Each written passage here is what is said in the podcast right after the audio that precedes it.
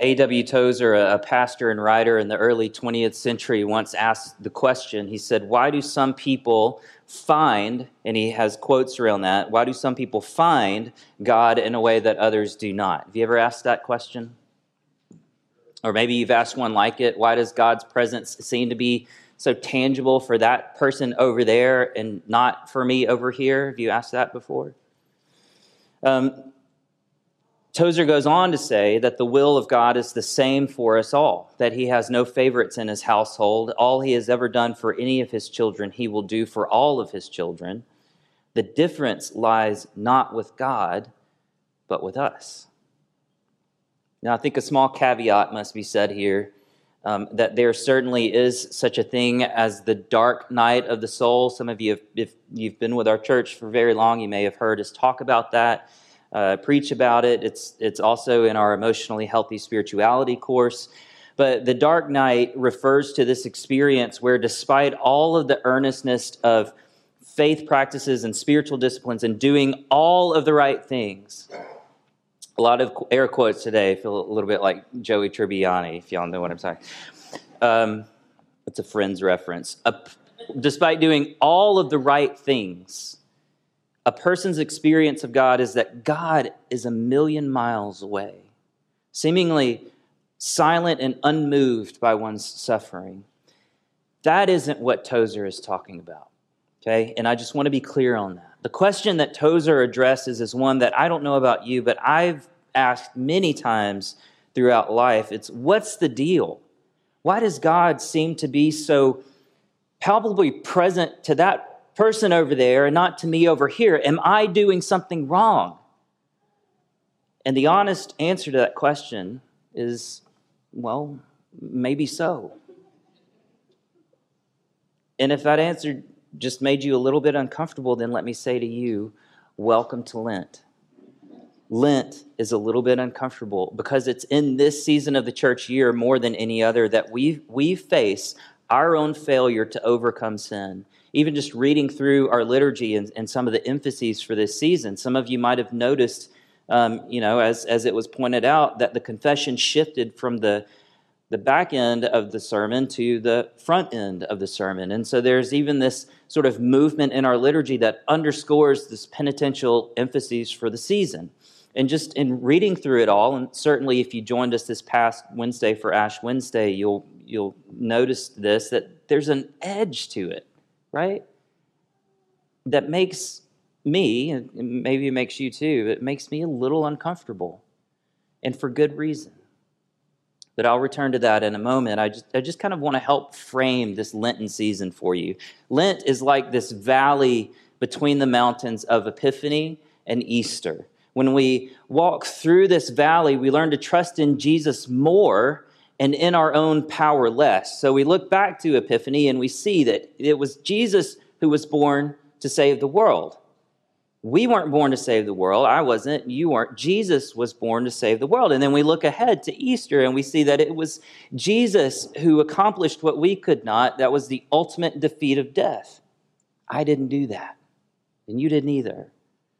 We couldn't. And so, what this place in between, this valley of Lent, holds for us. We heard Father Robert say in his sermon last week it isn't introspection, but it's just an examination of the state of our souls, given who Jesus is, where it's an examination of, of where we are. So during Lent, we're not concerned about becoming better people, not necessarily concerned about losing weight or you know trying to get healthier that may be a byproduct of some of the fasting that we do. This isn't about strengthening our resolve or willpower or self help and self improvement. It's definitely not about earning our way to God or to heaven. But what Lent is really about is clearing the pathway of all of the junk that blocks us, that collects and blocks us and weighs us down, that we might draw near to God freely, unencumbered, unhindered. It's considering Tozer's words that the difference lies not with God, but with us. And it's asking the question what is it within me that is hindering my experience of God's love, His, his grace and mercy and, and peace? You see, a huge problem in our lives is that we can be so incredibly uh, nearsighted. And I don't mean with our, our eyes and visions, I mean with our attention and our hearts. When we aren't intentional about examining this, this clutter of our souls and seeking to rid ourselves of those things, those sins that hinder us from experiencing God's gracious mercy and love, then we begin to take on this posture that we're the center of all things. And when we're the center of all things, then we have no patience for those people or plans that don't bend to us and to our benefit. And so our way of living becomes less about loving and serving and giving and caring for the least. And it becomes much more about gaining comfort and control within our lives and, and shoring up our earthly palaces with earthly things and ideas. And so this, this isn't like this conscious thing that we do. I think for most of us, it's not a conscious thing, but it's this insidious thing that happens on the subconscious level and it infects our lives and spreads to our hearts so that before we know it, we've forgotten those beautiful words of John the Baptist, who said, He must become greater and I must become less.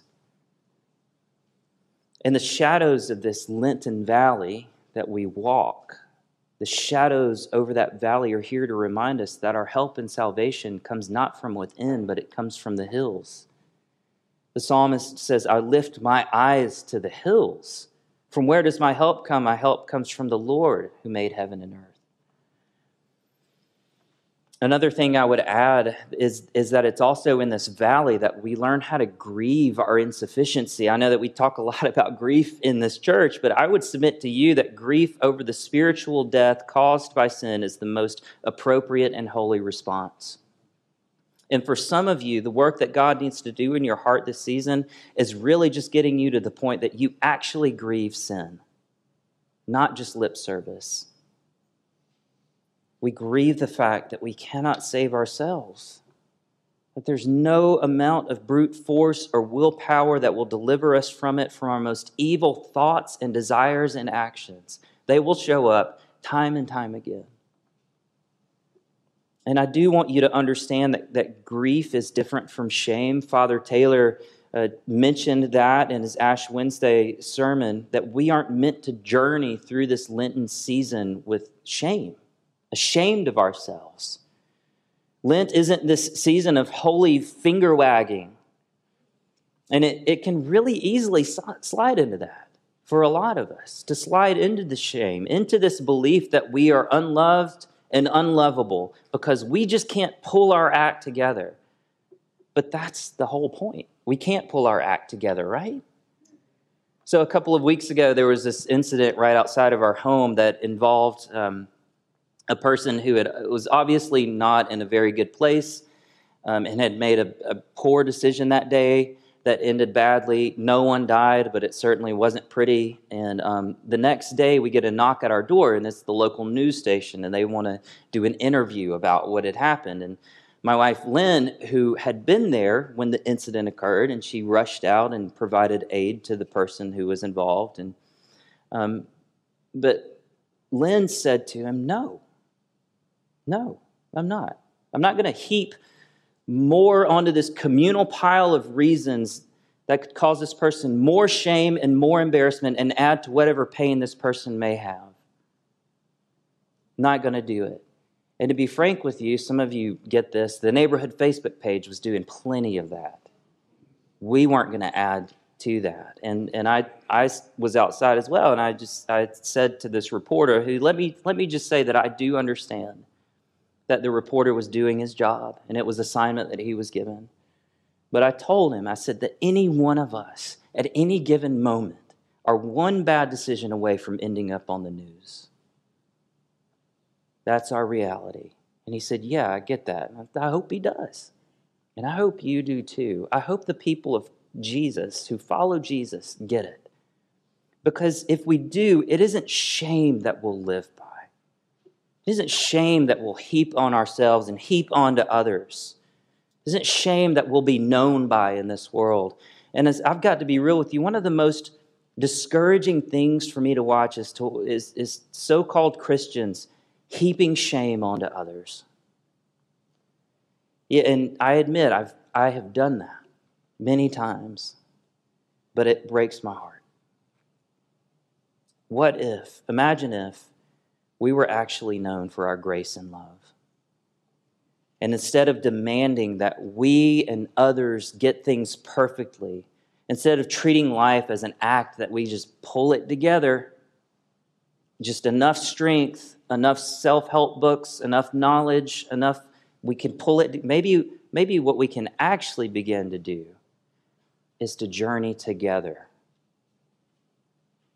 This call to a holy Lent, this, this work of self examination, is a work that we do in the context of a community that is called to holiness and love. You are not alone. And there has only ever been one person who's faced temptation and didn't cave in, only one didn't fail.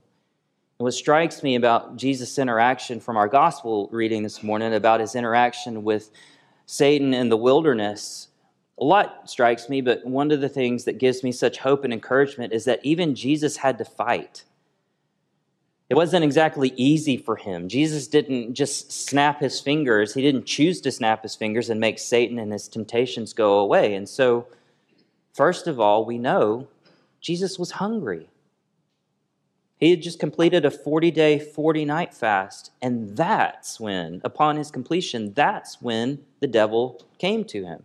I remember from some of my own counseling, I was given the acronym HALT, H A L T. Some of you may have heard of this before. It's hungry, angry, lonely, and tired. When we're any one of those four things, we tend to make really bad decisions.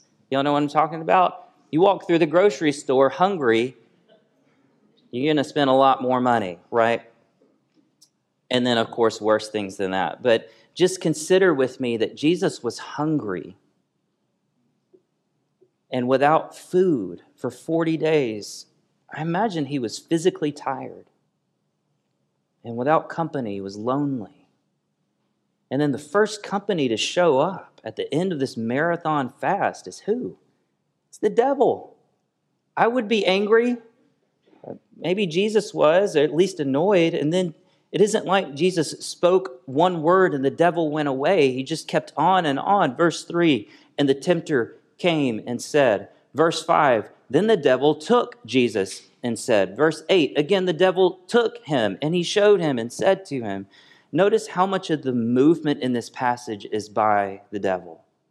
One right after the other just temptation upon temptation upon temptation. And yet, Jesus, as hungry, angry, lonely, or tired as he might have been, he still overcame. How? One, by the word of God. And two, we shouldn't forget who led him into the wilderness to begin with. Do y'all remember? The Holy Spirit. So, how did Jesus overcome? In spirit and in truth. And friends, I would encourage you during this season in keeping a holy Lent to declutter your life of the things, of the sin that hinders you from living in spirit and in truth.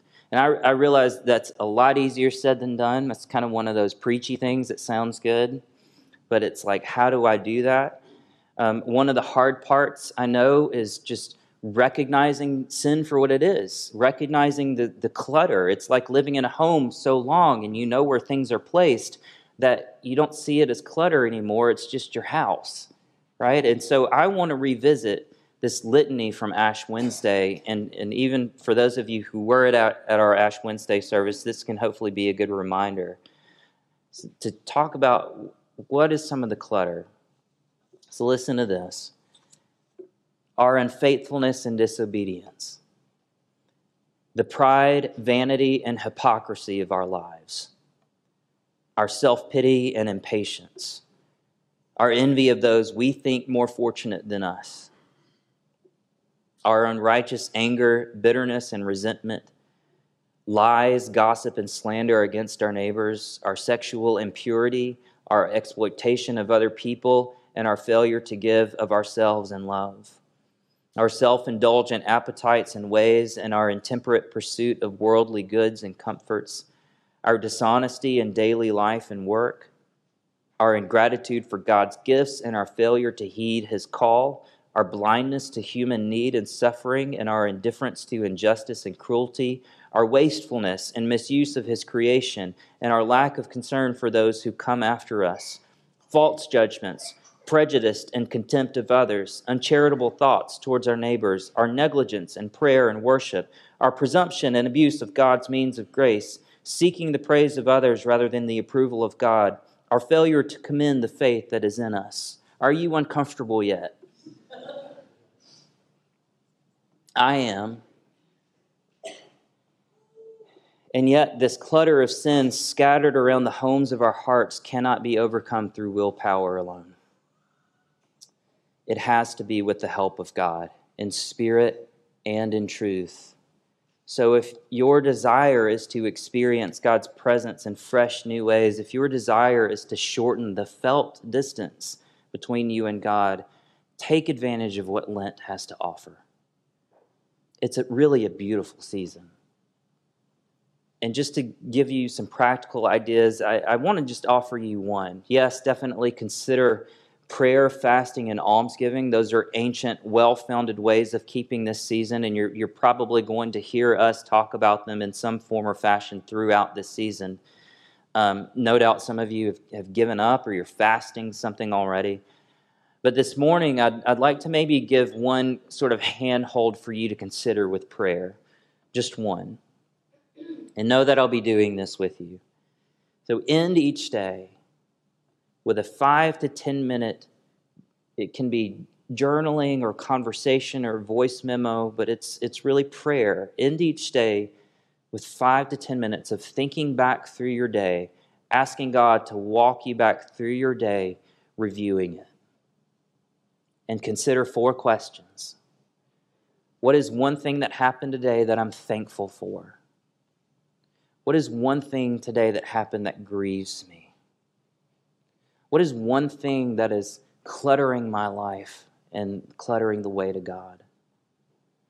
And what is one hope that I have for tomorrow? A couple of you writing it down. What is one thing, one thing that happened today that I'm thankful for? What is one thing that happened today that grieved me? What is one thing that I know is cluttering my pathway to God? And what is one hope I have for tomorrow? And then I would encourage you to take this little journal entry and continue to pray through it. Five to 10 minutes. Now, first of all, I didn't make this up. Some of you may have heard of the prayer of Examen, and this is just a very condensed and modified take on that. And here's the thing, too I, I won't promise that you'll feel any closer to God. I won't make that promise to you. But I believe that the spiritual reality is that you will be. And instead of feeling shame for your failures, what I believe will happen is that you'll find that grace and mercy begin to seep in through the cracks. And instead of feeling the sense of like, I've got to pull my act together, I think you'll find a peace in trusting a God who made it so you don't have to. I think and hope what you'll find above all else is really the gift of what Lent is it's freedom. Anglican scholar uh, N.T. Wright said this. He said, Lent is a time for discipline, for confession, for honesty, not because God is mean or fault finding or finger pointing, but because he wants us to know the joy of being cleaned out, ready for all the good things he now has in store. So may you and I, in keeping a holy Lent, know that joy, know that joy and readiness for the good things ahead. In the name of the Father, and the Son, and the Holy Spirit. Amen.